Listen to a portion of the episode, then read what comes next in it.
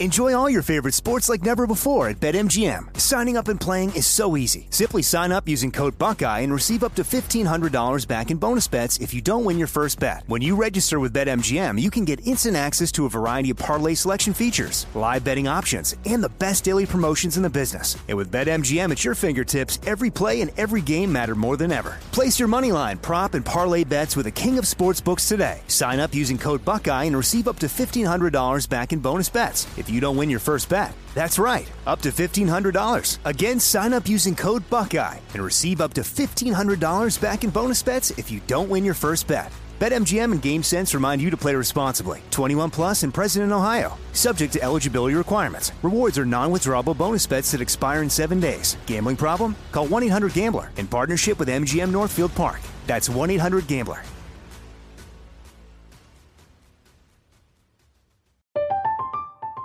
I'm Katya Adler, host of The Global Story. Over the last 25 years, I've covered conflicts in the Middle East, political and economic crises in Europe, drug cartels in Mexico. Now I'm covering the stories behind the news all over the world in conversation with those who break it.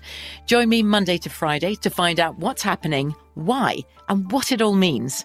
Follow The Global Story from the BBC wherever you listen to podcasts. This is your moment, your time to shine, your comeback. You're ready for the next step in your career and you want an education employers respect. So you're not just going back to school, you're coming back with Purdue Global. Backed by Purdue University, one of the nation's most respected public universities, Purdue Global is built for people who bring their life experience into the online classroom. Purdue Global, Purdue's online university for working adults. Start your comeback today at purdueglobal.edu. When you have health insurance, it's easy to forget about your out of pocket costs. That can be a lot of money. But are your bills accurate? Well, it's estimated that over 50% of medical bills contain errors. HealthLock can help you. HealthLock technology securely connects with your insurance and flags any overbilling, wrong codes, and fraud. You can even have HealthLock work on your behalf to get money back from select past bills. To date, HealthLock has helped its members save over $130 million. So to save, visit healthlock.com today. That's healthlock.com today.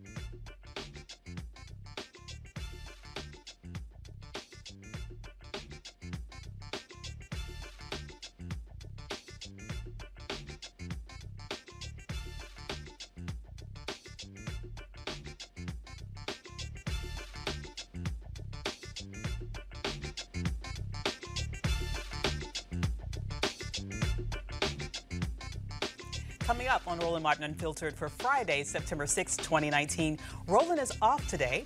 I'm Dr. Avis Jones DeWeever. Hampton University is offering free tuition to Bahamian students displaced by Hurricane Dorian. Jay Z and the NFL plan to give money to a group who cut dreadlocks and professed all lives matter. We have the details. A former University of Arkansas charges the coach a former University of Arkansas student charges the coach with racism and has a recorded conversation to prove it. And what's the future of African Americans in Bitcoin technology? We'll talk to the founder of Bitmari. Tamron Hall launches her new daytime talk show on Monday, and Roland caught up with her at the Essence Music Festival. Plus, Reverend Jamal Bryant talks with Roland about transitioning from Baltimore to Atlanta and AME to Baptist. Also, remember, remembering songwriter LaShawn Daniels. It's time to bring the funk on Roland Martin Unfiltered. Let's go. He's got it. Whatever the he's on it. Whatever it is, he's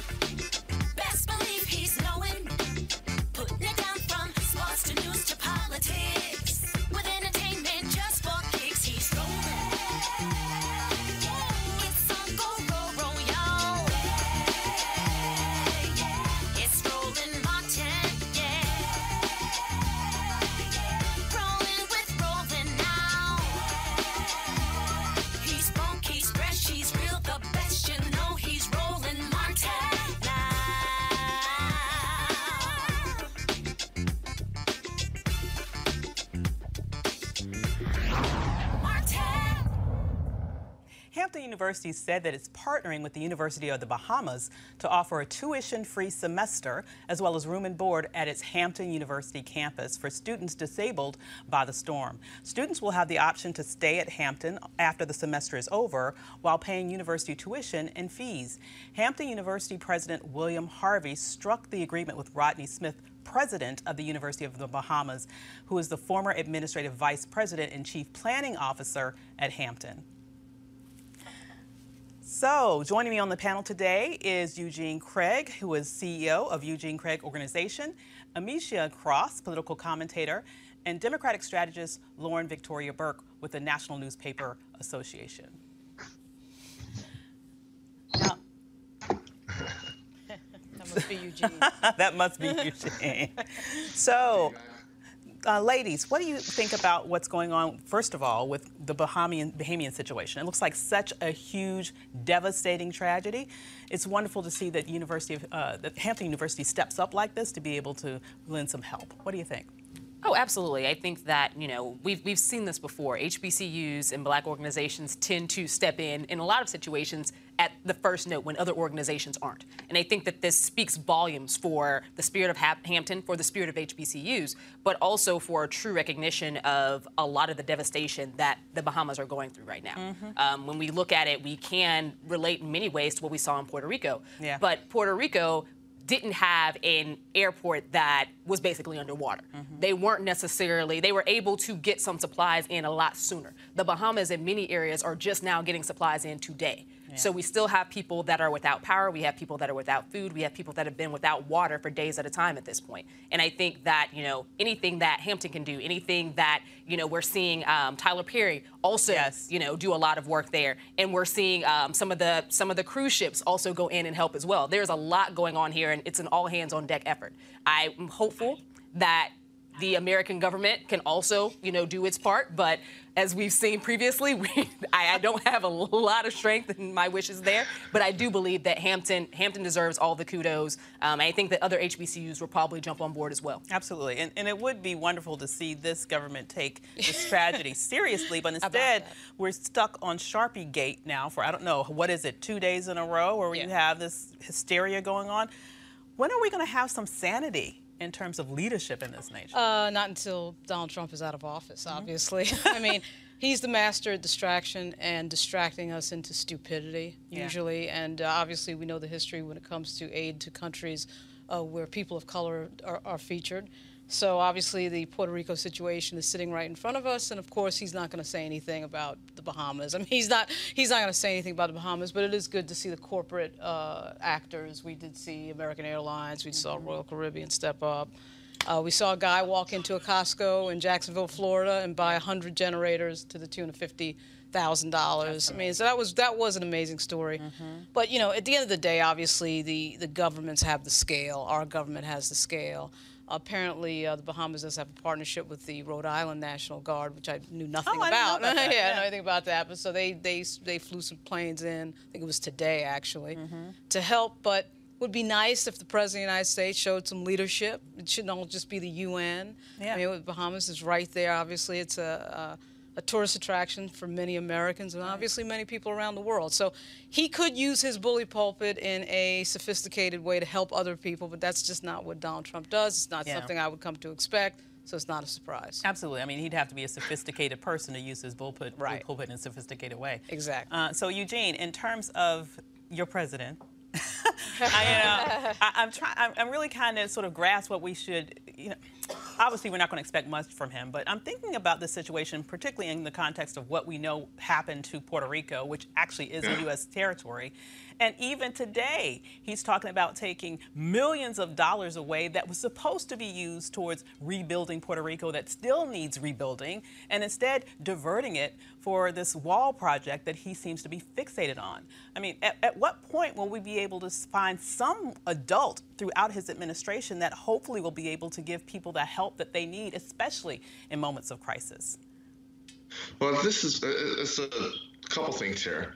Uh, the first is this. Um, the United States plays a special role in the region and the world. One of those special roles is making sure that uh, our trade lanes and our uh, trade relationships are, are, well maintained and protected. Um, you know, the Bahamas does not have the capacity to, to, to truly handle this by themselves. Um, the American government needs to deploy an aircraft carrier that can serve as a temporary airport to deploy supplies to the island if it has not been done already. That's the first thing. Uh, secondly, um, you know, the way that, you know, the president is now shifting funds from DOD, from DHS to, uh, you know, deal with his wall, his vanity project is absolutely atrocious. Um, you know, the, you have there's a report today of a, a, school and military base down there in Fort Hood that's not going to get built uh, because the funds for it was taken and thrown towards the wall. Mm-hmm. Uh, what I think would be really interesting is to see how the president and uh, the White House responds to the the tragedy that's now taking place in South Carolina, North Carolina, maybe Virginia, depending on which way this uh, storm goes. Uh, which are you know states that he absolutely needs uh, to, to win in 2020. Absolutely. So we're hoping that at some point uh, when we have some leadership that we'll be able to count on in the future to be able to step up to the plate. But in the meantime, where there is help that was coming in, we'll appreciate it any way that it comes. Absolutely. And so, turning our attention to the next story, the controversy over Jay Z and Roc Nation's deal with the NFL continues. The Crushers Club is one of two groups working with at risk children uh, in Chicago that received part of $400,000 in donations from Roc Nation and the NFL as part of their previously announced Inspire Change initiative. But the organization came under scrutiny recently when on social media posts like this showed up. This is Crushers Club's president, Sally Hazelgrove, cutting a young man's dreads off. They are also known for encouraging the phrase, all lives matter. I guess all hair doesn't matter, but to them, all lives matter and more. Uh, are there organizations that are better suited for this kind of donation? Let's go to the panel and talk about this. I don't know about you guys, but I was absolutely furious when I saw that. Uh, I have, obviously, I have locks. I've had locks for over 20 years now. And um, it is a not only a physical thing to me, so I saw that frankly as an assault on those young men, um, but it's a spiritual thing to me. Right. And it's something that she had no clue about. The, the, depth and the significance of it. A complete disrespect to us as a people to mm-hmm. say that you cannot um, be someone who achieves uh, significantly if you maintain your hair as it grows out of your head. right. Yet here she is with a you know a, a, a, you know helmet head, and her hair apparently is fine. Okay, uh, so you know it's it's very interesting to me. What are, what are your thoughts about this particular controversy? Yet another to come out of this interesting and controversial Jay Z NFL collaboration. Yeah, um, I am not an expert on the Crushers Club, but obviously a picture is a thousand words, right?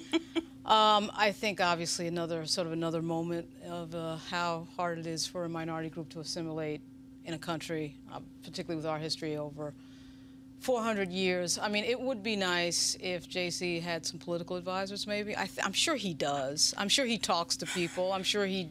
I think you know, the only people he not, talks to are his accountants, apparently. Well, I mean, and again, I'm, I'm sure he's not a dumb guy at all. And yeah. that's what kind of makes it even harder. Because if, you, right. if, you're dealing with somebody stupid, then you would just be like, okay, he's stupid. That's what this is. Right. But Jay Z is not a dumb guy. And so this is, you know, disappointing on a lot of levels. Uh, the fact that he has not uh, stepped up after everything that happened a few weeks ago and sort of maybe just took the edge off things right. in terms of just saying something about Colin Kaepernick's efforts. I mean, Colin Kaepernick paid effectively with his career. Absolutely. Uh, you know, to use Roland's term, he, he was whiteballed, yeah. right? And we yeah. all know it right in front of everybody's face. Right. Uh, this is not the type of thing that we need to wait 40 and 50 years to figure out, as we did with Muhammad Ali and you know, we did with Jack Johnson and so many other athletes who put, you know, uh, their their politics and their personal beliefs before making the money and being popular. Right. So we know right now in real time what Colin Kaepernick had to sacrifice. Right. So it shouldn't. It's not hard to figure out. Right. You know, we're we're an information society. So this is not a good thing, and right. hopefully Jay Z will. I have confidence that Jay Z will figure it out and, and make a turn. Really? His wife will nudge him. Yeah, I, I do. I know he signed a contract. I know all that, but I also know that somebody will get in his ear, I think, at some point. What do you think? Do you have confidence? The only to? reason that Jay Z did this was because he had to respond to a lot of black Twitter. This was essentially a PR stunt. So he chose a city that, and I'm a native Chicagoan, I'm very familiar with this organization. He chose a city that already has a large amount of disadvantaged youth, disengaged youth, a large amount of African American males that will not see a high school graduation, much less college. Mm. And coming off of in the previous years we had three years without a state budget and a lot of those community organizations that serve those youth that are in turmoil had to face shutting down. And these were a lot of the black run organizations. This organization was well known for what it did to black youth in the same way that a lot of the charter schools in the city are very known for what they do to black youth. It is destined assimilation they ah. tell you how you can wear your hair. They tell you what hmm. clothes you can wear. They try to change your vernacular. All of these things designed to shape you into what they feel is going to help you become successful. It has nothing to do with academics. It has nothing to do with your actual progress. It has everything to do with them erasing your culture and who you are. And I think that when you have an organization like this, it is important to call it out. I'm upset that just now it's getting a national resonation. Yeah. Because this organization has been doing this for years and receiving a ton of funding at the federal level at the state level and at the local level to basically take young black males and turn them into something else and tell them that what they look like, how they walk, and how they talk is wrong. Mm-hmm. And for Jay Z, someone who is from Bed-Stuy, someone who has represented black people for a very long time, someone who a lot of these young people actually look up to, to decide that this is the organization he wants to support. And I'll give it to you. I think that Jay Z is a very smart man. Now, did he handpick this organization? Probably not. There was right. probably somebody along that line who did. But there should be something. There should be something from him right now. He should be out responding to this yeah. immediately. Yeah. I'm frustrated that he is not. Yeah, that is interesting, yeah. don't you think, Eugene? I mean, all of a sudden he's MIA. He had a lot to right. say. He had a lot to say when he had this very well-crafted press conference where he's talking about, you know, we're done with kneeling, as if he could speak on behalf of the entire black community, right? But now all of a sudden, when these controversies are happening, and particularly this one, which I, which a number of people are finding especially egregious, you cannot find him anywhere. Where is Jay Z? And also, what do you think can be done to correct course here? I don't, I don't really think that he can correct course here unless he comes out and somehow undoes what he did to basically stab Colin Kaepernick in the back. Y'all give me Slater and Hov while I'm trying to get a title deal. Um, so, so, so it's, a, it's, a, couple things here. It's a couple things here. Um, I'm almost 100% sure he didn't handpick the organization, right? Absolutely. Um, I'm also also on the other end of it. Um, his efforts doesn't start with the funding of this. Uh, well, the I guess grant that this organization received and it doesn't end there. Um, you know, the broader effort that's going on with reform um, you know, goes well beyond anything this or particular organization can do. Um, I mean, we're, we're all involved in the orgs, and we all understand to a degree how you know organization funding works. It's all a relationship, and so somebody in this organization, you know, had probably an end with somebody either on the NFL side or, you know, one of the organizations that Jay Z is affiliated with, and uh, and was able to grab funding here to potentially try to solve a problem. Um, I mean, we've all dealt with principals at, at a very high level. Um, also, times a lot of things are delegated, and but at the end of the day, you know, the blow up typically blows up in the face of the principal. I mean, you know, Jay Z literally currently wears his hair near free. So, um, you know, it's, it's, it's, it's, I think he probably has to address it at this point because of, of the uh, stir up that it's caused. Um, but I agree with Amisha. It is a response to Black Twitter, um, you know, who sometimes can have a larger voice than they probably should. Um, and then, you know, I think it's probably one of those things where we probably just sit back and watch of, you know, take a one, a holistic view of what's going on, but two, uh, you know, see where the actual hard uh, efforts are going, you know, and I, and I, and I, I would direct folks' attention to reform um, more so than you know what this particular organization does. Well, that's the question, and, and that's the big question. What the hell is the where's the reform? Where, where's the beef, Jay Z? I mean, I, I, don't see it here. And, and what's interesting to me is that, you know, he came out. Honestly, I'm seeing a lot of inconsistencies because he came out with the with the press conference, right. uh, saying that there's going to be reform. Right. Then after that wasn't received well, there was some leak about him having part ownership in the team, which all of a sudden has evaporated, right? Apparently that was right. a lie. Okay, right. where's Maury Povich when you right. need him, right?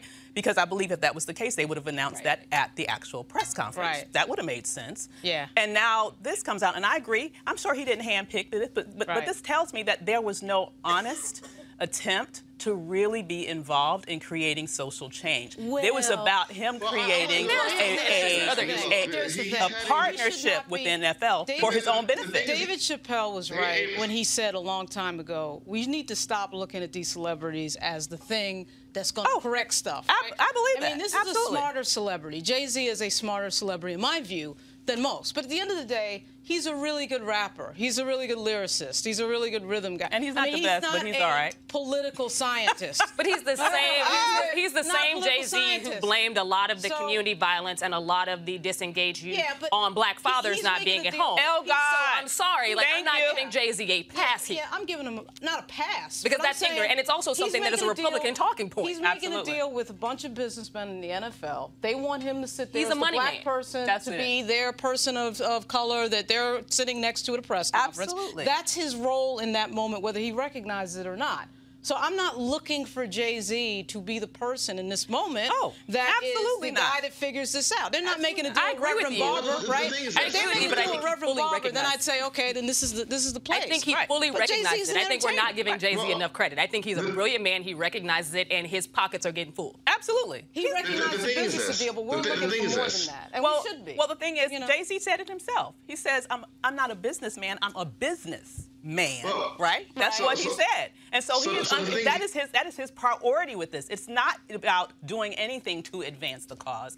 And he was Well, I- I perfectly would fine with throwing Colin under the bus. Well, where's the beef Where's- then, where's the- Eugene? yeah. So, where's so the the thing beef? is this. The thing is this. Reform, organization reform, $50 million funded, uh, largely money pulled, you know, personally by Jay-Z and other folk. They're currently bailing people out of jail. They're currently, That's you know, not the fighting for the second step NFL. Eugene. They're- That that existed prior. I'm I'm not talking about that. I mean, it's very good that you brought that in, but that And- is and completely saying- irrelevant to my- this my- my conversation. point is that- We're talking my- about the specific the specific deal that he made with NFL with the NFL in order to undercut the movement that Colin Kaepernick started, and in order to I I don't justify, in order to justify of- their part of whiteballing of Colin big- Kaepernick. What- what- where, where is the social justice action specifically in relation to his connection with the NFL? A very big part of that deal provides a funding mechanism for organizations to actually go out and get, and be effective with what they're doing. Right, organizations that is- like this is- that cut off that cut off people's huge- hair, that and maybe organizations that blame black women for raising children. Are those are those the types of organizations they're going to continue to select? Absolutely not. Well- I mean, look, look. We're, if, we're, if, we're, if we're taking if, if, if we're, we're taking a full holistic view of this, right? Yeah. You're looking at, you're taking a full holistic view of this. Looking at somebody just fund, had an organization funded to the tune of $50 million with Van Jones at the head of it. Oh, With Van Jones that at the makes head me feel it. a lot better. We're looking at, we're, we're, we're, we're, dragging somebody over, over a mistake that we probably can't even actually attribute to them. You know, in regards to oh. Colin Kaepernick, if Hov said there was a conversation with Colin, I'm probably side of Hov to say there probably was a conversation with Colin. Yeah. But if we're be keeping it 100 here, you know, Colin Kaepernick probably needs to come out and say something himself. What? We've all been rocking with him for a couple years now. You know, look, he got his cash and did what he did. Eric Reid got his cash and did what he did. Excuse you know, me, and, is- is he not supposed and to- The, and the ball is still moving forward. Well- Nobody said that. Look, you know, there's one singular way to address this issue, or there's one singular path, or that Colin Kaepernick is the end all be all in it. Let me let me just say this, Eugene. Good luck with getting your title deal.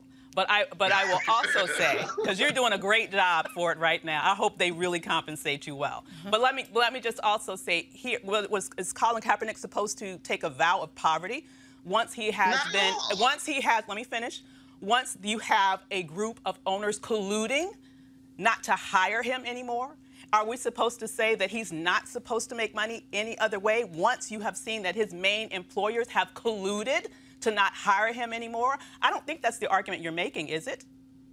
No, it's not the argument I'm making. But the argument that I am making is look, when Colin Kaepernick took a settlement in that particular case, which we all, you know, supported him from day one, that kind of closed the chapter, the page, the page on that chapter, I said, okay, what's the next steps forward here? Next step forward need to need to look like Second Step Act, reforms, you know, more black DAs, more black states attorneys, which a lot, which a lot of things are coming out of the reform organization, which is entitled reform. Right. Um, but there are a lot of things that they're supporting. What I'm saying is this: look, you know, there's an attempt to drag Jay Z over a misstep or two and ignore the broader, the broader, the broader scope of things that he's done. I mean, look, he was when, when Freddie Gray happened. You know, he put up cash to get folk bailed out when when when when judges were trying to hit people with half a million dollar bail for breaking breaking cop car windows. Once when, again, I'm- Ferguson okay. happened, he funded a lot of the folk getting bailed out. So it's not, you know, Uh, listen- it- it- it's, it's you know, one more time. I think this is something that's been largely blown up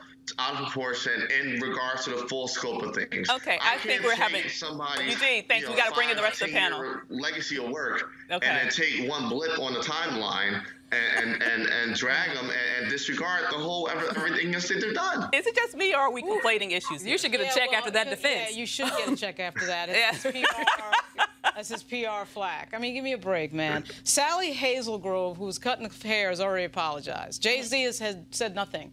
You know what? Eugene, you just said more than Jay Z. Why is that? Why can't the give me a great communicator, with all those albums, with all that rapping, now all of a sudden can't say anything about what's going on with Kaepernick and this thing with the hair cutting? Like, why is he suddenly silent? I mean, even if he just does it through his publicist, say something. right. But you can't say nothing, not in this world of communications we live in. Absolutely. What do you think? Oh, absolutely. I, I felt that he should have said something immediately. Um, we know that he didn't handpick these organizations, but there's something to be said about every single one in the city that was chosen being white led.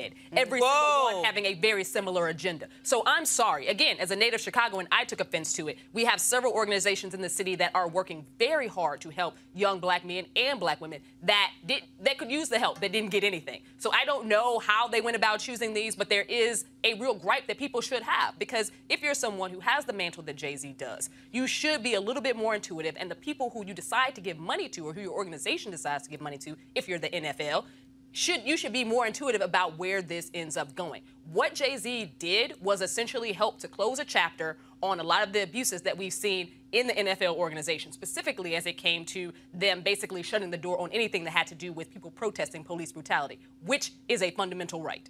You know, Absolutely. now that I think about it, whether he knew or vetted them or did not vet them does not matter to me now. Because now, now everybody knows there's a problem, right? Right. So you can comment anyway, right? it, it's like, where is he? like in Yeah. this moment, like, where is he? Where are you, You got to Jay-Z? manage a project, you know. Where are you, Jay Z? Someplace. Hard I. I don't somewhere. And Lord, Tweet- please, tweet, please, just Jay-Z. all I'm asking is just don't bring the Beyonce down with you. Okay, that's my only help. That's my only hope because I want to be able to go to her concerts in the future. All right, and another hair, and another hair-related story: a former Edmond Santa Fe High School basketball player is charging his former coach with racism. Tyler Williams told his parents when he first met Coach Jim Boone, the first thing the coach told him was he didn't like his hair and he wouldn't recruit other players with hair like his. Williams decided to record his conversation with the coach to prove his case. Here's an excerpt from that conversation. All right, well, appreciate you meeting with us No, today. Oh, I'm glad you came in. Yeah. Glad you came in. Awesome.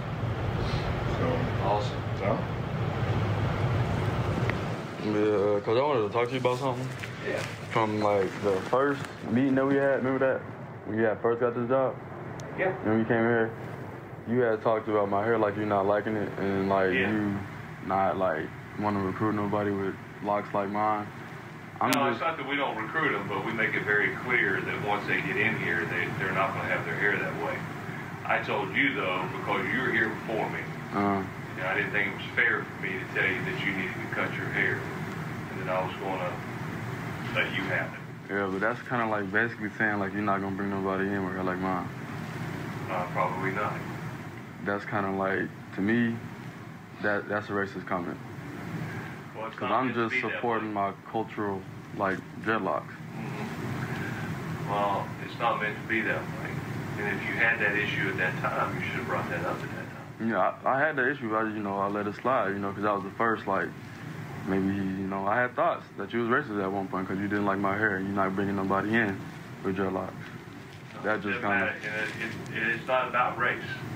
It's about hair. It's not about race.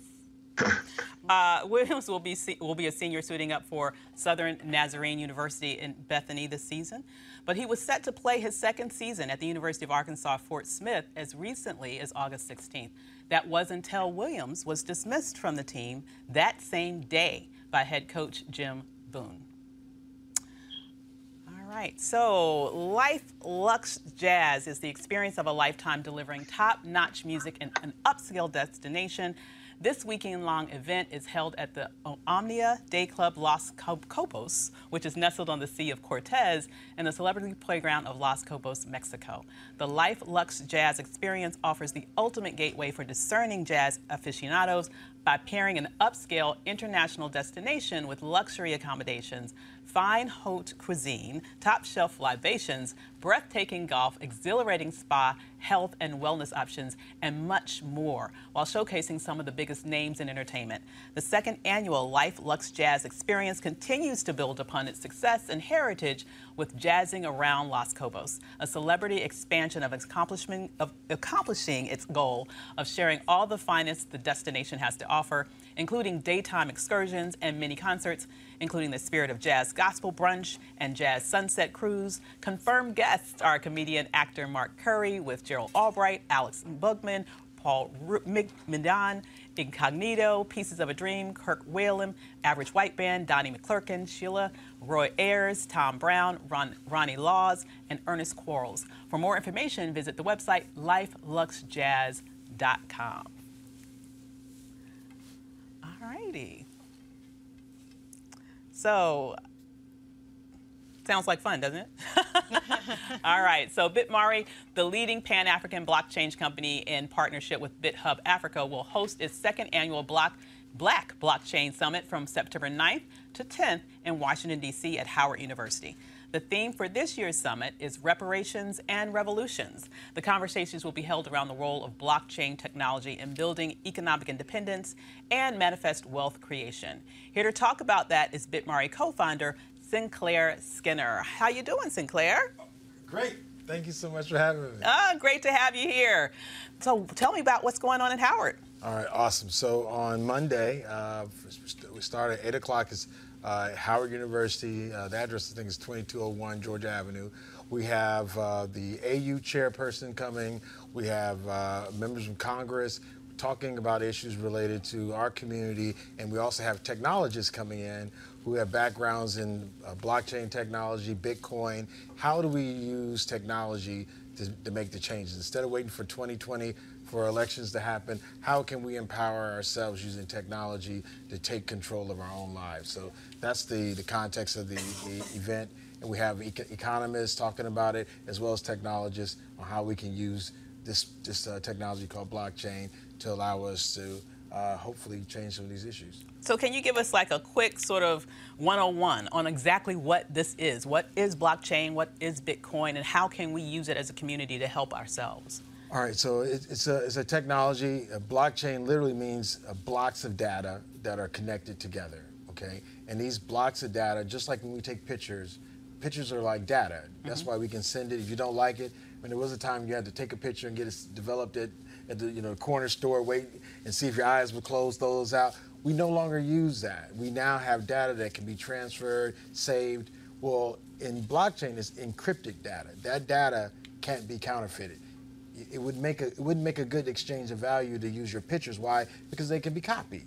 So then you know you would know. Okay, do you have it? Or, but with this data is encrypted, and if you possess it, no one else can duplicate it. So now, if I want to convey uh, exchange of value, I have this data that's encrypted that no one can counterfeit, and I'd exchange it with you. So I'll say, I'll give you this amount of data if you give me this in return. That's what Bitcoin is. It's really just people. It's just data that's being created that's encrypted to allow us to do exchanges. But also in those blocks, you can save any other type of information. So when it relates to like one of our panels is uh, 40 acres and a mule, talking about land and how do we control land. Well, in this same data, and you can actually have like, you know, land rights. You could actually have a Oh, deed wow. of property, so that if somebody ever tried to undermine you, like the government, there's a place where you can store it safely that's not controlled by the government. So right now, what we see is this, these technologies come out, but we as a community aren't involved early on. We become mm-hmm. big users at the end, make these folks super rich, but we're not the ones orientating this information. Just as much we think about like, you know, I went to Howard University in Tuskegee, but Howard you couldn't get a, a, a taxi to come pick you up. Right. You had to go walk down, you know, towards U Street or what have you to get a cab. We thought in the engineering school that it was a political science problem. But when they came out with these rideshare applications, in many ways, it made a lot of that racism obsolete. Let me say it another way. We thought it was going to be, you know, go to the taxi commission to stop them from not picking us up. But here comes a, a uh, technical uh, application using GPS and other technology that now gives people more flexibility in their choices to get picked up for, for the transportation. Well, they didn't do that to, to, to, to take away the humiliation we were receiving by not being picked up. These were folks in technology that sought an opportunity. We're saying that if we start at the beginning of these technologies, even though blockchain is still super early, less than really 10 years old, if we're there, we can actually leverage these technologies to help our community. Mm-hmm. Electricity was a technology. A lot of people were used to using oil lamps and said that electricity was too scary and it never worked. Well, electricity worked out. Same thing with people horse and buggies. They said the car, the, the, the horseless carriage would never work. It's crazy. You couldn't get gas anywhere. Well, now, you know, a little over 100 years later, iPhone is only 12 years old. So, so much of what we think is going to be the way it is, it changes so fast. So, if we really still think, uh, in the case of Bitcoin, that people are going to pull out paper money or use credit cards with that cassette, remember the cassette player with the little strip? Oh, the yeah. back of the credit card, that brown is the same cassette. That technology is like from the 40s. Mm-hmm. Wow. So, so to think that we're still going to use those means, so when we start talking about our community and where we want to take it, we need to also have a context of how technology can be used to help us get there. And you know, one of the things we started off in with our company was allowing people to send money to Zimbabwe, and, and may uh, Mugabe rest in peace. You know, and that's a big issue, sending money in our community. Right. In black communities right now, they charge us more for our money. Right. Well, that's not because the technology is not there. It's because they have a predatory business model. Right. Well, we can change that, of course, with policy changes, but we also can empower ourselves to use technologies that allow us to make those changes. I love it. Lauren, did you have any questions? I see you taking copious notes. Yeah, yeah, exactly. Subject is money. I tend to do that. So, you know, obviously we got Cash App and we got all these PayPal. We have all these payment apps, these new payment apps. So, why would blockchain be better? I'm talking, you know, in money transferring. Why would a new technology or Bitcoin be better than what we see in like the basic technology that, that typically is around paper money? Well, I, I, I've- I've heard you speak out here before, so first of all, you're brilliant. Thanks. Thanks. Thanks. You're awesome, and I, even this last clip, uh, Thank anyway, you. humbly. Um, all those systems have a third party. And there's a concept of disintermediar- disintermediarization where we take the intermediary out of the equation Right. to allow peer to peer. Again, I'm an engineer, I'm not very good with this. I got, I stuff, got luckily. That middleman's taking a percentage. right? The, the middleman is not only taking a percentage, they're controlling the transaction. Mm-hmm. They actually can say, you know what, we're closing your account. We can say they can put hurdles that now control our life, and it's our money. Yeah. They're not adding any more value. The, Absolutely. the, the days of them with the horse and protecting your money with a gun, those days are over. This is all behind a, a cloud somewhere. So we literally are paying folks to control our money. And again, going back to reparations and revolutions, this is about self-determination. Yeah. It's not about violence. This is not about us being victims. No, we're not victims. We're taking control. Mm-hmm. There are tools out there that will empower us, allow us to take control. So instead of waiting for PayPal to clear, allow me to do this, Mm-hmm. if I have Bitcoin, just to use an example, I can do transactions anytime, 24 hours, anywhere in the world without asking for their permission to allow me to access my value. So again, though, hmm. the people though are, who are in blockchain are mostly Asian and, and white men. Mm-hmm. So again, you know, I- I'm on a panel with, with beautiful, wonderful sisters. Y'all are the ones that need to be making this. If we're gonna, if we want this thing to be right, it's gonna be more black women got to be involved. 'Cause y'all bring life. Y'all don't. This this thing. We have a slogan that says Satoshi is black, and I brought some T-shirts. I mean, I'll take one. so, so humbly, the, the, the person who actually created Bitcoin, they don't even know who it is. Mm. So the, the, the name, the pseudonym they used was Satoshi Nakamoto. Mm-hmm. And then so some people say, well, it must be somebody Japanese. And I said, well, wait a minute. Now, if you're trying to disguise yourself, like Dr. Seuss really wasn't a doctor, okay? Right. His name really wasn't Dr. Seuss. So if you're trying to disguise your uh, your your identity and you're Japanese, you wouldn't pick a Japanese pseudonym. Hello? Right. Okay? It probably was a sister. Right. And she was able to walk away, create something that now people are benefiting all over the world. And there's different variations, not just uh, Bitcoin, but there's a host of Ethereum, a lot of different things out there. And we're also going to be telling people how they can use it for wealth creation, how you can use this technology to benefit financially. And also, there's scams. In any of these things, there's scams, and we want to make sure people are aware. The blackblockchainsummit.com, you just go to the website, check us out. You want to volunteer, come on. We, we're ready to go. It's, it's on Mondays at, and, and Tuesday, Howard University. We'll have a little reception where we uh, are um, highlighting the Congressional Black Caucus staffers because it's Black Caucus a weekend. I mean, we coming up, and we want to, there's a lot of like people who do the grunt work of, of policy making, and they're celebrating their 40th anniversary. So we said we'll have like a reception, invite them out, and we have this big economist named Derek Hamilton. Oh, and he's going to be speaking. Derek Hamilton's, and his birthday's that Sunday. So we said we're going to get a cake. So if y'all want to come cut some cake, Derek, we're going to cut some cake for you, bruh. And then we're going to make sure you know everyone else has some food for thought also. Oh, that sounds great. And, and, I, and, I, and what really resonated with me was you mentioned how other technologies have control of your money. Uh, I, I have, I'm an entrepreneur. I know many of my other friends who are entrepreneurs that do a lot of transactions through PayPal, for example. And if you have some sort of event or some sort of, you, you actually do what you want to do, sell a lot of goods like that's unusual, an unusual amount, they will hold onto your money. Uh, merchant accounts will do that. They'll hold onto your money for literally months potentially before you have access to it. So are you saying that something like this could help to alleviate problems like that for entrepreneurs? Yeah, absolutely. So you know, our company now is, has this thing called iloveblackpeople.com, and the whole I Love Black People is we're actually creating like a global Black Yelp or global Green Book.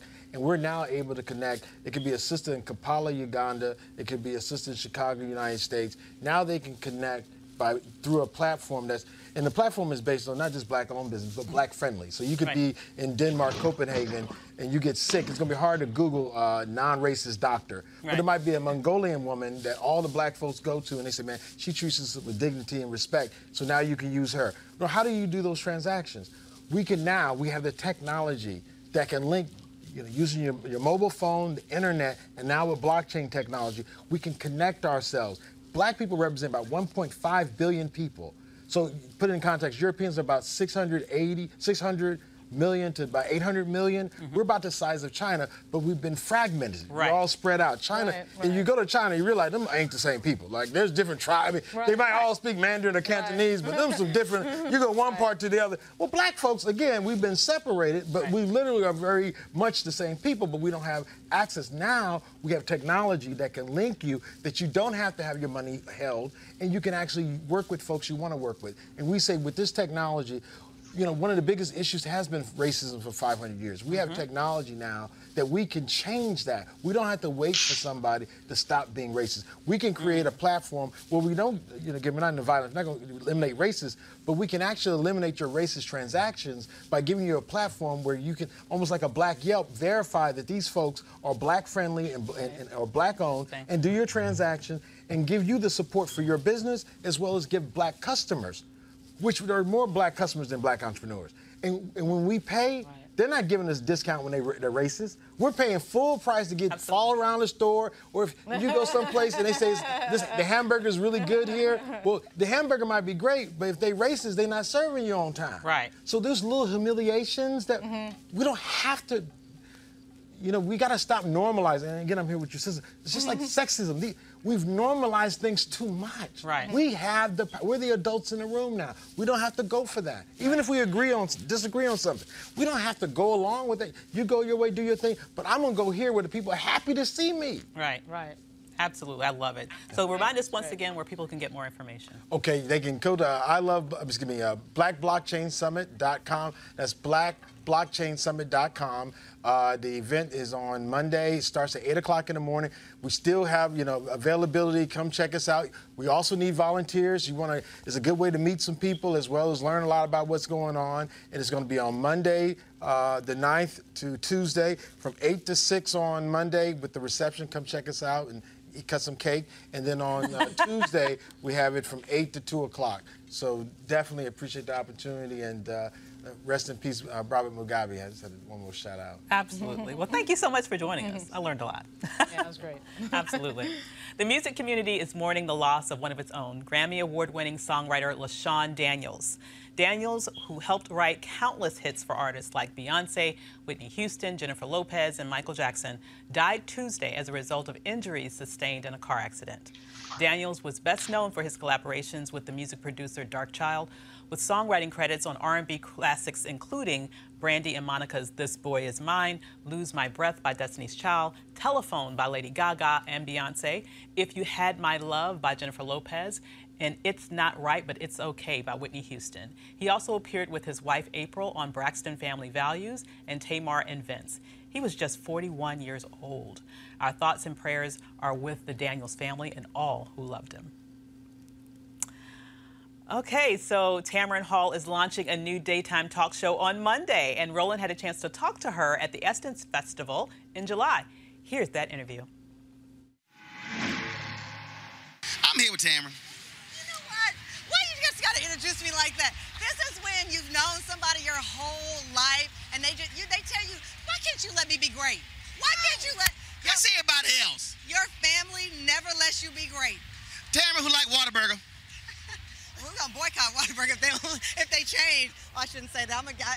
hey, what? First of all, okay, they got look the family private equity company bought it. They ain't changing. They still Texas born and bred. Roland and I are loyal Texans, and so when we got word that Whataburger was being bought by a Chicago company, and we both live in Chicago, that was a tough move. But we love Chicago. We love Texas. So hopefully they do right. They should have us in a commercial. Yeah, they should. I think they should. They should. Real Texans like real hamburgers. Exactly. Call us Whataburger. Call, call us. We need to check. We need the bag. Secure, right, secure right, the bag. we, we believe in getting paid. Let's be real damn clear. Roland, let me tell you, there are many, many moments in my life where I love Roland. But uh, you were, it was a couple of years ago, and you were on social media talking about how much men get paid on the speaking circuit, especially in black churches and black events, and you were like, women should be paid. Black would pay them the same money that you would pay a black man for these speeches. Roland was the only man who spoke up and said something like, because it's true. and I've had some homegirls of mine, Tamika Mallory, and others, and people hit to me, I'm like, no, y'all gonna pay this number or don't call them. You know, because it is obviously something we will point out when you look at white mainstream media and say that we are not compensated fairly, that we are not given the positions that we've earned and deserve on the screen and behind the scenes. It's harder to call out your own family, but you have to do it. And you did that that day, and it was one of those powerful rolling moves that only you that, that's why you're who you are. That's why you're so important to me and, and everybody else here. I, look, I believe in getting paid and you getting paid. You got a new talk show. Uh, it has been, I won't say years in the making, uh, but uh, when things went sideways with NBC, you didn't trip. You didn't. You didn't go all buck wild. You went, okay, I got something. I'm gonna take my time and just wait for it. It's true. I mean, behind the scenes, I'll just because I, I said the show is about taking off your masks and being your real self. Roland and I have real conversations we are strategy people. Roland's like, okay, I'm gonna get this going, I'm gonna get that going, because what we both decided, you and you, I've learned this from you. We're not gonna wait around for somebody to anoint us. We're not gonna wait around for somebody to say whether we can feed our families and have the success we deserve. And so for me, it was that time. You know, I've been off air for two years. I went into meetings and I said, if I'm going to come back to TV, this is how I want to come back. I want to come back on my terms at 48 years old. I can say that. I couldn't say that in my 20s. I couldn't say that in my 30s, but you know how it feels to get to that point in your career where you say, okay, they say they want me back on TV. They say you they want you back as Roland Martin. We're going to bring it to them, and now we want our people to support. Don't just complain when we're gone. Support us when we're back and that means the world. And they have pledged their support here at Essence Festival. You walk around the mayor of Essence Festival. I walk around as his assistant. But nevertheless, it feels good to be around the community that says, okay, we were mad when you moved or changed, but we're happy that you are back and we're going to support what both of you are bringing to the table. But this also matters because, look, 40 plus percent of daytime television, black folks. Absolutely. A lot of black women. A lot of black women, just like with the Democratic Party. Guess who makes or breaks both? Black women. And so when black women saw me taking off the show, knowing that there were great ratings, knowing that I was putting in the work, they said, We won't watch. And I said, Let me tell you, I don't want some young girl in Texas, Chicago, all the places that I said, if it can happen to Tamron Hall, it can happen to me. And give up because they saw me take a punch on the chin. I wanted them to see me get up and rise, just like Maya Angelou. Still, I rise. And that was so important to me. And that's why when people say, oh, you didn't take the offer they made, well, they wanted to sideline me. And I said, they've made me an offer that I can refuse. Right. I'm not mad. I'm not bitter. I'm going to go and have meetings with Roland. I'm going to go meet with Joy Reid. I'm going to go meet with the people that support us and figure out the plan to come back. And so for me, it was very important, as it has been for you and the advice you've given me, is not get mad, don't get even, just get good, get great, get better. And that's what we've done. And what we're dealing with now, a totally different landscape where it used to just be broadcast cable. That's it. Now when you talk about daytime, now you talk about streaming services, now you're talking about digital. Now the gatekeepers uh, are all they don't control access now. And then it's kind of like when you built an audience, now you can say, no, I'm gonna go do this. You listen, Roland and I had a meeting one day. He whipped out his laptop. Look at this. I got this. I got that. I'm like, yes. And it was inspiring because, to your point, the media landscape has changed. Before, if an anchor, certainly a black woman, left TV, you'd never see her again. Be gone and be like, oh, whatever. Should be in PR. Oh, yeah. Whatever happened to so and so? But now you can own your identity on social media. You can own your brand through YouTube. And that's something that you've been great at doing, and I hope that I can reach where you are and that giving advice to people. Like we are our own businesses. Yep. And that's important. We are basically self-employed. And that is important. I just saw Master P walk by. He's that's someone who taught branding yep. to the hip hop community in New Orleans and around the country. So you've taught me a lot. I am super grateful, and I think it's important that what we've learned, we're going to go to NABJ together and teach the next generation of journalists that you don't have to sit in an office and beg for a contract. You don't have to sit there and have someone tell you a no and you feel like it's over.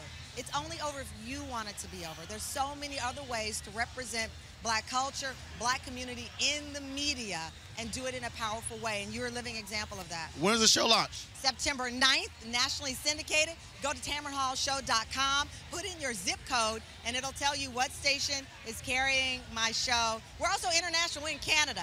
So you and I can go to Canada and hang out with Drake. Oh, I, oh, I have a huge Canadian fan base. Uh, dude, what is Yo, seriously. They, they have a thing called the Harry Jerome Awards. He was there, Jesse Owens. They have this annual awards deal, and I was the first non-Canadian speaker ever. And I was like, are y'all serious? This is like the biggest event in Canada for Afro-Canadians. Here's the deal. Pitbull is Mr. Worldwide, not this is Mr. Worldwide. This is Mr. Worldwide. No All right, so when y'all see me tweeting her show and posting clips, don't be acting a fool, okay? I ain't getting paid to do it. I believe in supporting our people uh, and backing them, and that's what's critically important. I love you. Love you as well, darling. Doesn't he look amazing? You know how we got it. Fashion game is okay until I get around this one. Look at this. Somebody got to do it. That's that's the real peacock, not NBC. you silly girl.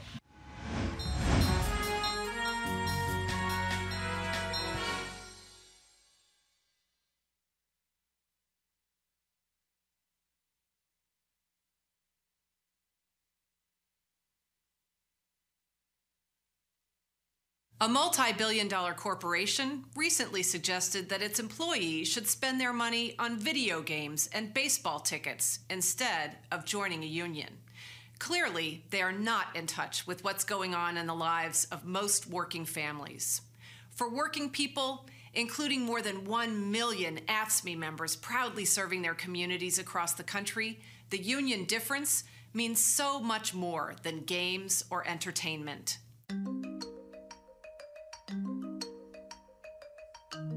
Union difference means we have a voice on the job and a seat at the table.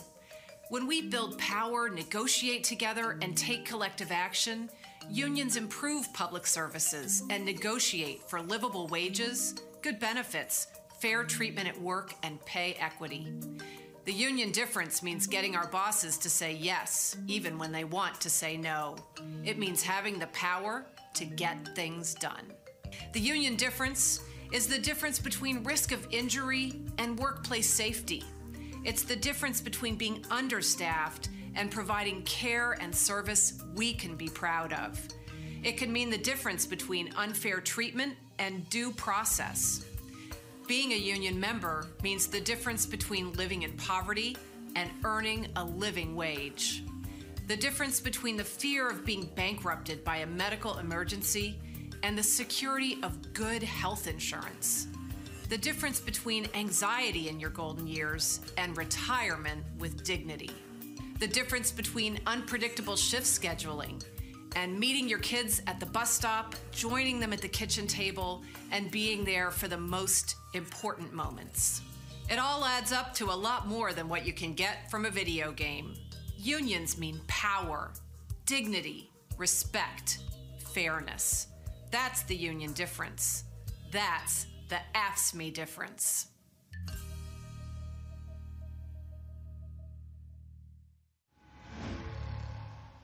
Good to see you, Roland.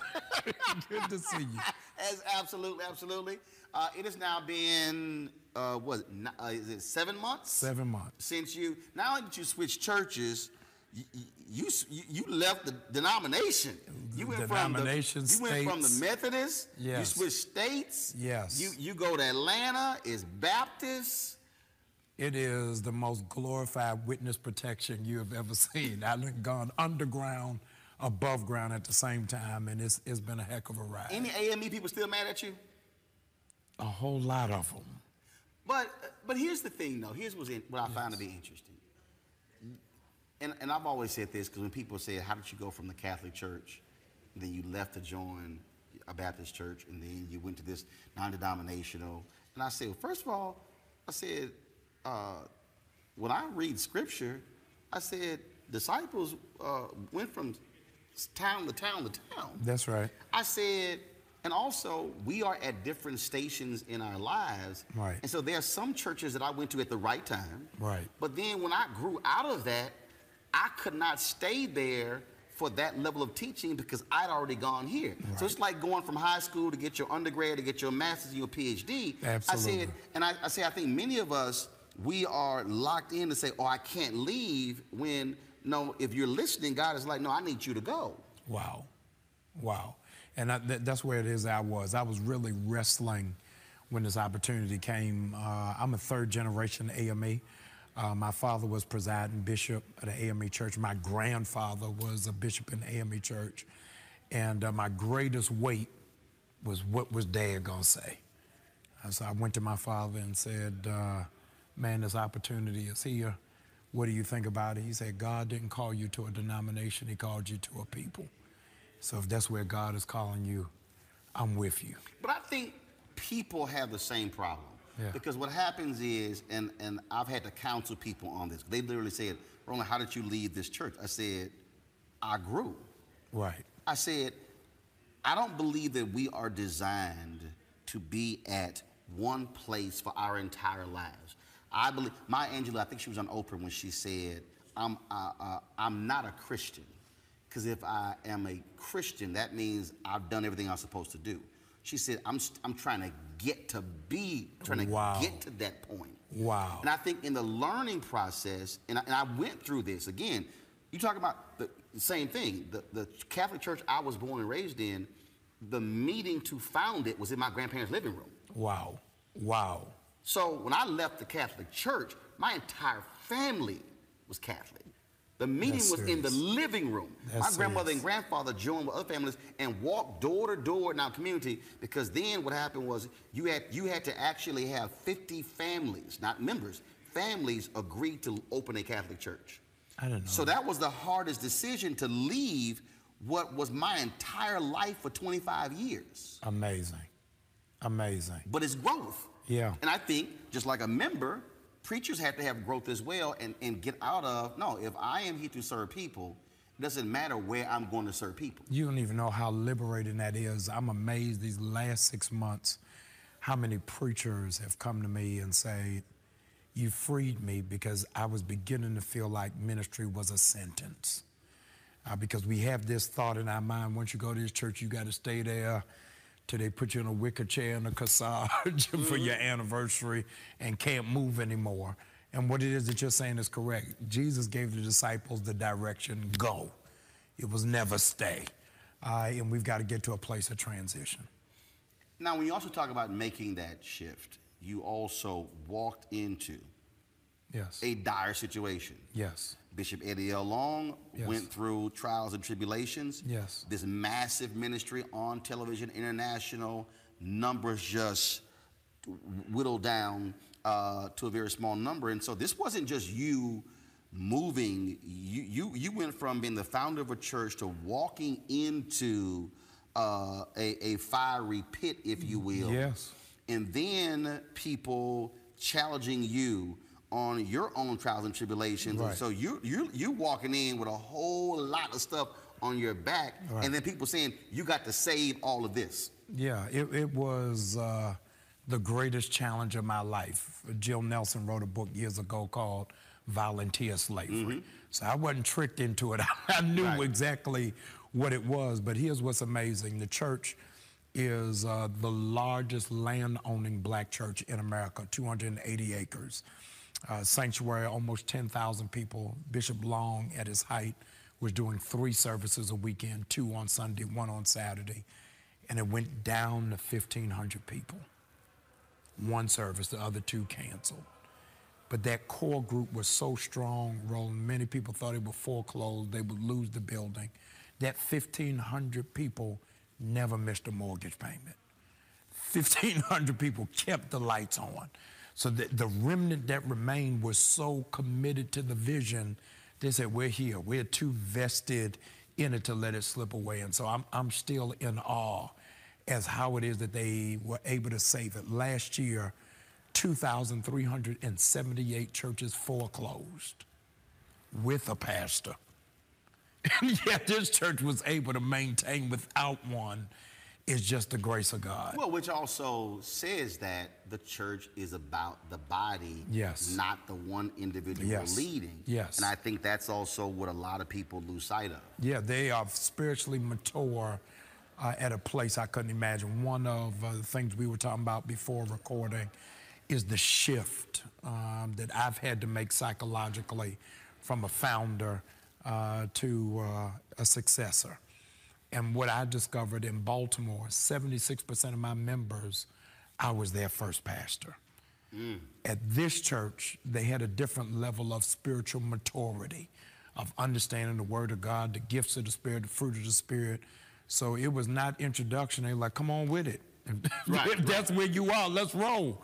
Uh, and so I had to recalibrate what my thinking is. In these six months, everything I've asked them to do, it has been at my own peril that I underestimated the strength of them while fractured. Mm-hmm.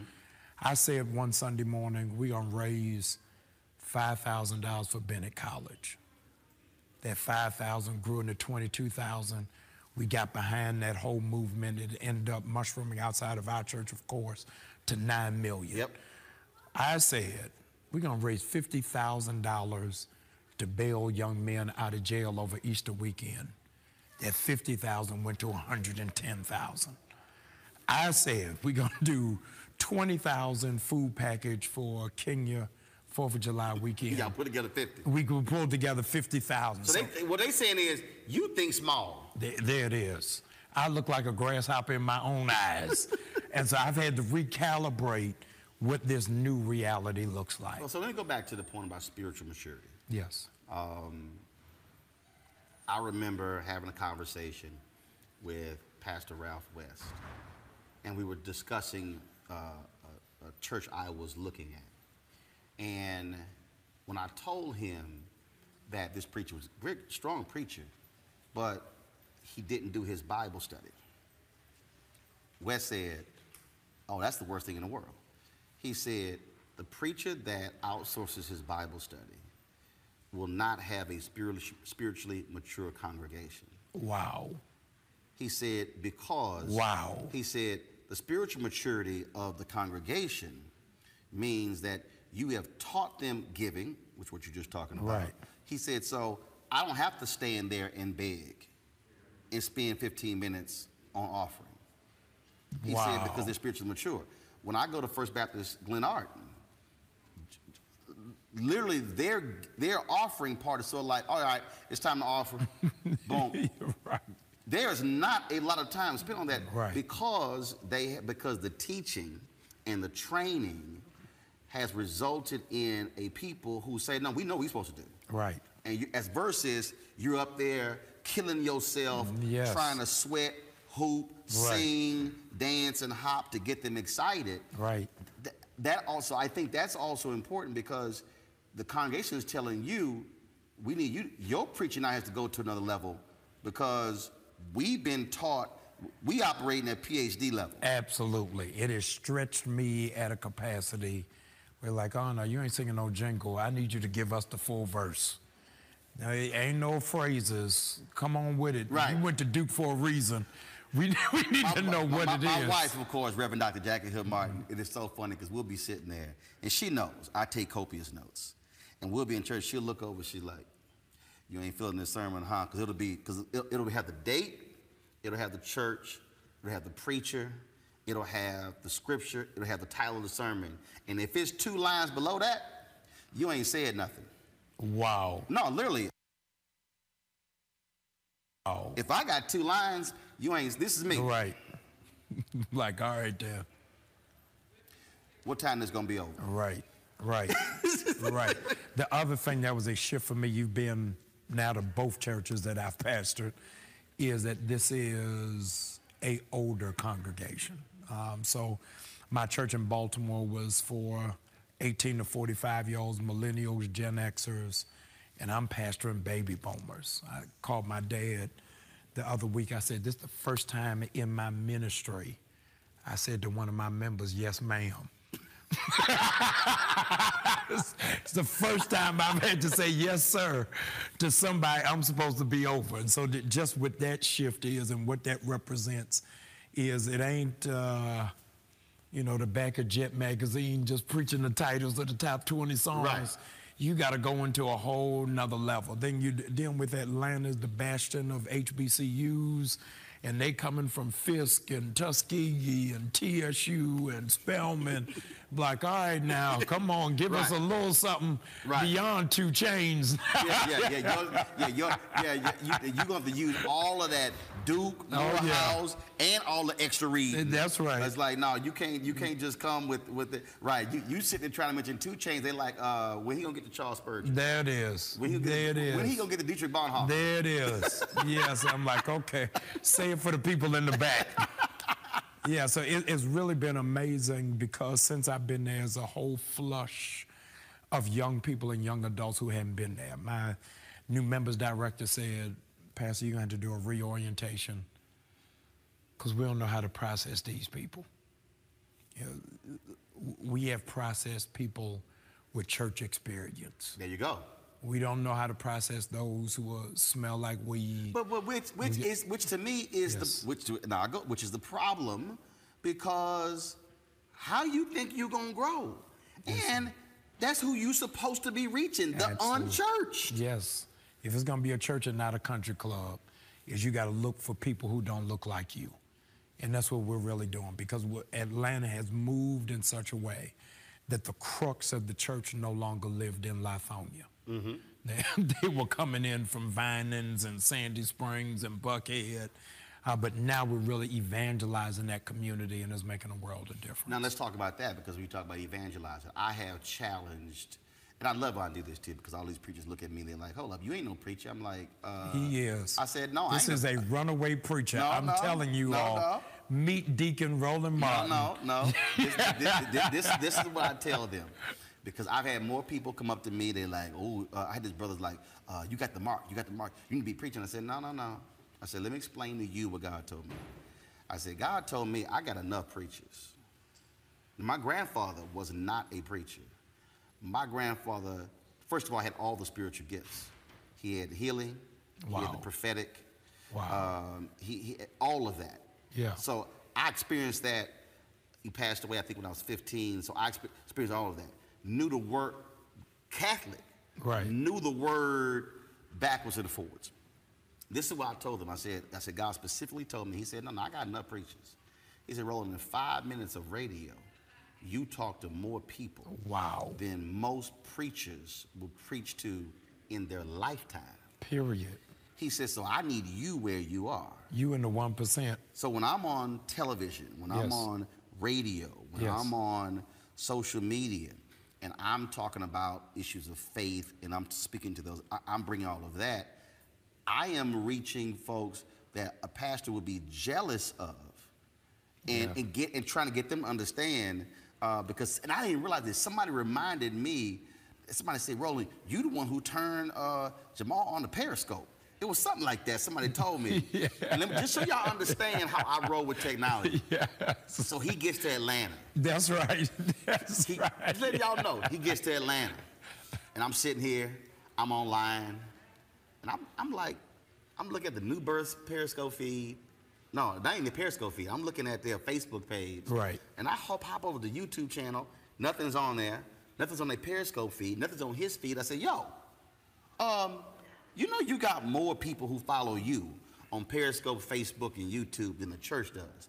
I said, you need to go get this program, You which will send y'all stream to all six platforms. So now it's not just New Birth, it's also going to yours Right. as well. Now, y'all, he in the pulpit Yes. because I'm watching. Right. I'm I said, these numbers are too low.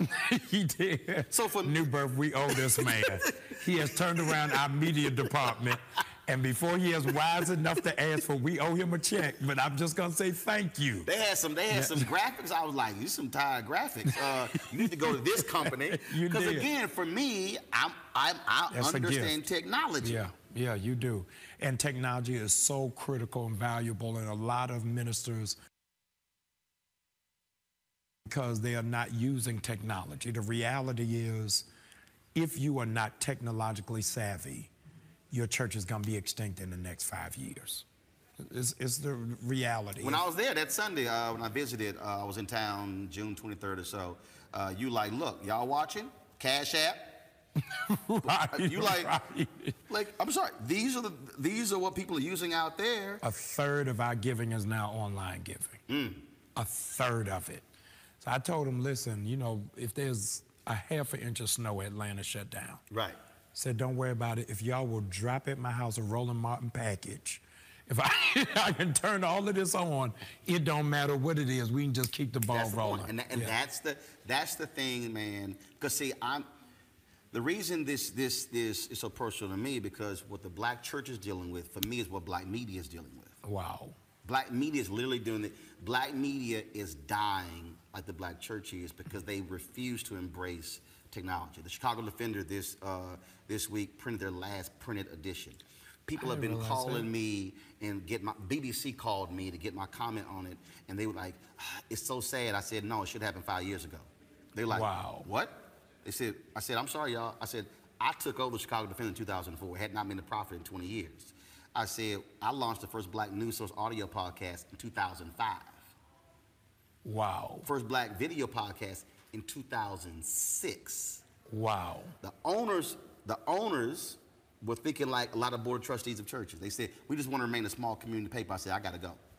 Because I understood this historic paper could actually be a national and international brand. And to build, I said, no, I, I said, I can't, I said, I can't do small like y'all. I left. And that was the same thing. And so they, they literally are doing things today that I had implemented 15 years ago. So imagine where they would be in 2019 Unimaginable. had they listened Right. in 2004, 5, and 6. To me, I just think the black church is the same way. That's where the, the Baltimore Afro American newspaper is going in the same way.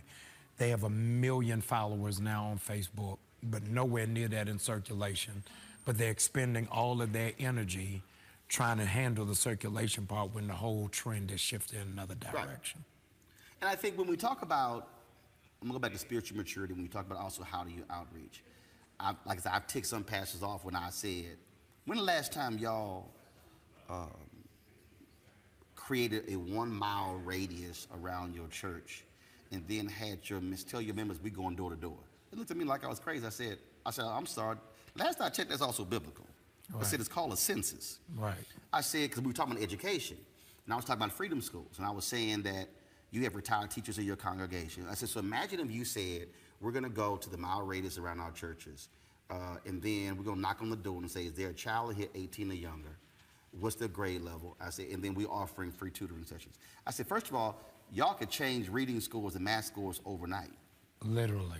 I said, second is you're going to encounter people who likely have never even seen you and your members. I said, hmm. so the offshoot could be mama or daddy could all of a sudden decide, well, I'm going to drop by that church on Sunday because they care enough about my child and education, Right. offer free tutoring. Right. They looked at me like I was out of my mind. I said, I'm sorry. I said, what? Did, did y'all miss the part Let me, about get, let, me, discipleship? let, let me echo your point for the cynics that don't understand it. Within my first month, that was the very first project we did. We collected canned food items in our church and went door to door. And what's critical, I'm saying this to the pastors because Roland's been given this challenge. I didn't send the members, I went with them. I went with them and knocked on the door. Said, hey, hey, this is our new pastor. Like, you the pastor of New Birth? Knocking on the door? Look, bruh, I got 10,000 seats I got to fill. I got one with your name on it. And people began coming to the church simply because they couldn't believe that I would come to their door. Right. That you got to be uh, high tech and high touch. And if the ministry is not doing both of that, we're going to miss out. Right. Well, just well, uh, look. It's, it's like we, we might be at Essence, we might be somewhere, and folks going, "You walking around without security?" I'm like, "Yeah," because, and that's why. And so even though I'm sitting up front, I purposely always go to the back and walk around. You do. And folks like, "Why are you doing it?" I said, "Because I'm not afraid of the people, because that's they also watch." That's right. And I, I'm a to- co-sign it. He's not saying this for public consumption. Two times at Essence, I've been around this man. It's almost like he's running for president and running to be mayor of Essence Festival. I've seen him do it at the Image Awards. Anything that's black, Roland Martin is a dependable voice. But you gotta touch people. Yeah. And you, you got an hour where you got preachers who are not connected to the people because you got all these armor bearers and security that you don't even know your own Dog, members. I can't. This is a, this is a, when I say this is a hundred percent true story. Okay, uh, I'm at a church in Arlington, Texas. Now, mind you, I'm coming from the Church Without Walls. Right. My wife is the former edu- minister of education. She was like member 700. Right. And was uh, left when they had 20,000 members, and she trained them all. Got it. We go to this church. They tout they one of the fastest growing churches in America, all this sort of stuff. And I'm sitting there, and I'm kind of like, all right, you know, nice size room. I ain't, I ain't say sanctuary. I got it. nice size room. And so I, we then say, hey, all right, we want to meet with the pastor. They said, uh, well, uh, we're going to schedule a meeting with the elders. I said, I'm sorry. Um, I can call my pastor at home or on a cell phone. I said, no disrespect. I'm not meeting with the elders. I'm joining because I want to meet with him and her. So one time we were leaving and they were in a room. So I, I stepped into the room and literally, if you, you're her, she had an armor bearer who was like doing this here. No way. And I'm talking, I'm like, why don't she move? Like, why is she? And I'm sitting there like, finally, I'm kind of like, and my wife was watching it like, they lost their mind. Uh, and literally, she is standing in between us. I'm like, does she think I'm going to attack this woman? Suffice to say, we ain't joining that church. Clearly. And of course, it was all God too, uh, because see, that pastor uh, then went to prison Oh, wow. because he was a to women there, but it would, but but by discernment also picked. It was all this, and this is what I said. I said they were trying to be mega. They were trying to le- to to create this facade, Right. as opposed to just focus on the word and the members. Yes. And so they created all this distance, and I just sat there and said, I will never. Like for instance, I got to I don't I cannot join a church if if if there's no opportunity to even shake the pastor's hand. Wow. Because I, now, granted, you got multiple services. I get folks busy, but if to me, this to me, if you go back into your cubbyhole and you never ever even speak to your people, I use the example all the time. The woman with the blood problem would have never been able to get healed if she couldn't touch Jesus' Right. uh, uh, Right. uh, him. Right. If he was untouchable. Right, and that sets a performance culture that you coming out on the stage right. to do your thing, and then you going back in the green room. No, that's yeah, that you're not doing ministry. like like singers and, and comedians, everybody else. Absolutely, yeah. And that, that's one of the things that I do every Sunday. I'm tired and drained, but my logic was I had three services in Baltimore. I only have one at New Birth. Right. So I can't shake the. I don't have no evening service. So it's going to take me an hour Right. to do it. And I'm going to sit you out there. create the time. Yes. And also, that's relationship. That's right. That's what it is. Yeah. Uh, last thing, uh, um, last question. How do you how do you deal with people who want to continue? And this is going to help somebody who's dealing. How do you deal with people who want to continue to imprison you from your past mistakes Yeah. and totally ignore who you are today? Amazing revelation God gave me several years ago because I was wrestling with it. I'll tell you this. I uh, I'm in the Because process. you know the interview that we did for that Amazing Grace special. Yes. I, people are still. I, I get the emails. They still see it online. Oh, yeah. And I see all the comments. Oh yeah, is I rolling going to New Birth, moving from Baltimore to Atlanta, much bigger media market as you very well know. I was doing everything to get the stuff from my past scrubbed off the internet. Say, man, I survived the Baltimore Sun. I can't deal with this in the Atlanta Journal Constitution. I tried two different firms. Both firms, as soon as I initiated contract, the firms collapsed. I'm like, Lord, what? Really? I was like, Lord, you got to do something. And the Lord said to me, man, I elevated Joseph to be Secretary of Agriculture. And he never got his name exonerated from Potiphar's wife. Mm. Nowhere did he ever get his name cleared, but still got elevated. And God says, I need to see, will you trust me to bless you with a bad name? And that's really been the thing that has sustained me is that the grace of God doesn't erase your mistakes. It blesses you in spite of your mistakes. And so I've been able to stand and navigate, not as if it didn't happen, but I am where it is that I am, quite frankly, because of what happened. And transparently, had I not gone through the moral failures and the ethical crisis, I wouldn't have been prepared for where I am. So because of what I went through, Morehouse didn't get me ready for this. Duke didn't get me ready for this. But going through my own cycles of life helped me to prepare for where it is that I am now. Thank you, sir. Always Love you. man. You look good, even sir. if you're a cat. Even though. Thank you. Absolutely. So that concludes this edition of Roland Martin Unfiltered. I hope you enjoyed the show. Listen, if you like what you see here, you've got to go to RolandMartinUnfiltered.com and join the Bring the Funk fan club. We can keep doing this for as long as you support, and we have to support our own, right? So tune in again on Monday when Roland will be back with a very interesting conversation about how black women face the most online abuse than any other group. That should be a very interesting discussion, right? Until then, I'll see you. Dr. Avis here. See you over the weekend. Bye. Holla.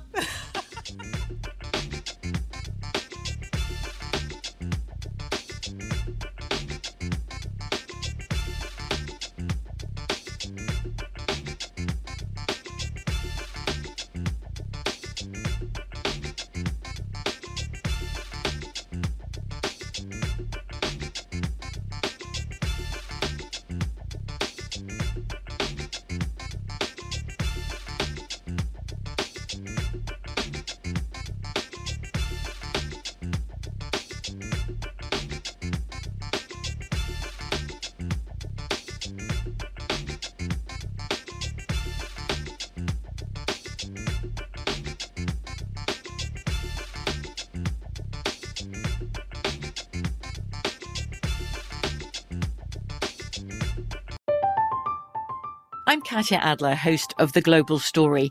Over the last 25 years, I've covered conflicts in the Middle East, political and economic crises in Europe, drug cartels in Mexico. Now I'm covering the stories behind the news all over the world in conversation with those who break it. Join me Monday to Friday to find out what's happening, why, and what it all means. Follow the global story from the BBC wherever you listen to podcasts. Are you looking for the perfect move in ready home this spring season? Now's the time to buy at Fisher Homes. For a limited time only, enjoy below market interest rates starting at 5.375% APR, 6.139% APR. With these exclusive lower rates, you can save hundreds on a move in ready home and start enjoying the benefits of home ownership even faster. Schedule your personal tour with one of our new home specialists at FisherHomes.com and make this spring the season you find your perfect home sweet home. Financing provided by Victory Mortgage, LLC, NMLS 461249, Equal Housing Lender. If a new house is on your wish list in the next five years, grow your savings faster and experience your dreams with an Ohio Homebuyer Plus account from Kemba Financial Credit Union. A savings account specifically designed to save for a new home where you can earn 7% APY, a $500 matching bonus, and a $1,500 mortgage closing cost credit. Learn more at Kemba.org. Offer expires March 31st, 2025. APY equals annual percentage yield. Restrictions apply. NMLS 292230. Equal housing lender. Federally insured by NCUA. Hello, it is Ryan, and I was on a flight the other day playing one of my favorite social spin slot games on chumbacasino.com. I looked over the person sitting next to me, and you know what they were doing? They were also playing Chumba Casino. Coincidence? I think not. Everybody's loving having fun with it. Chumba Casino is home to hundreds of casino style games that you can play for free anytime, anywhere, even at 30,000 feet. So sign up now at chumbacasino.com to claim your free welcome bonus. That's chumbacasino.com and live the Chumba life. No purchase necessary. Group. Void were prohibited by law. See terms and conditions. 18 plus.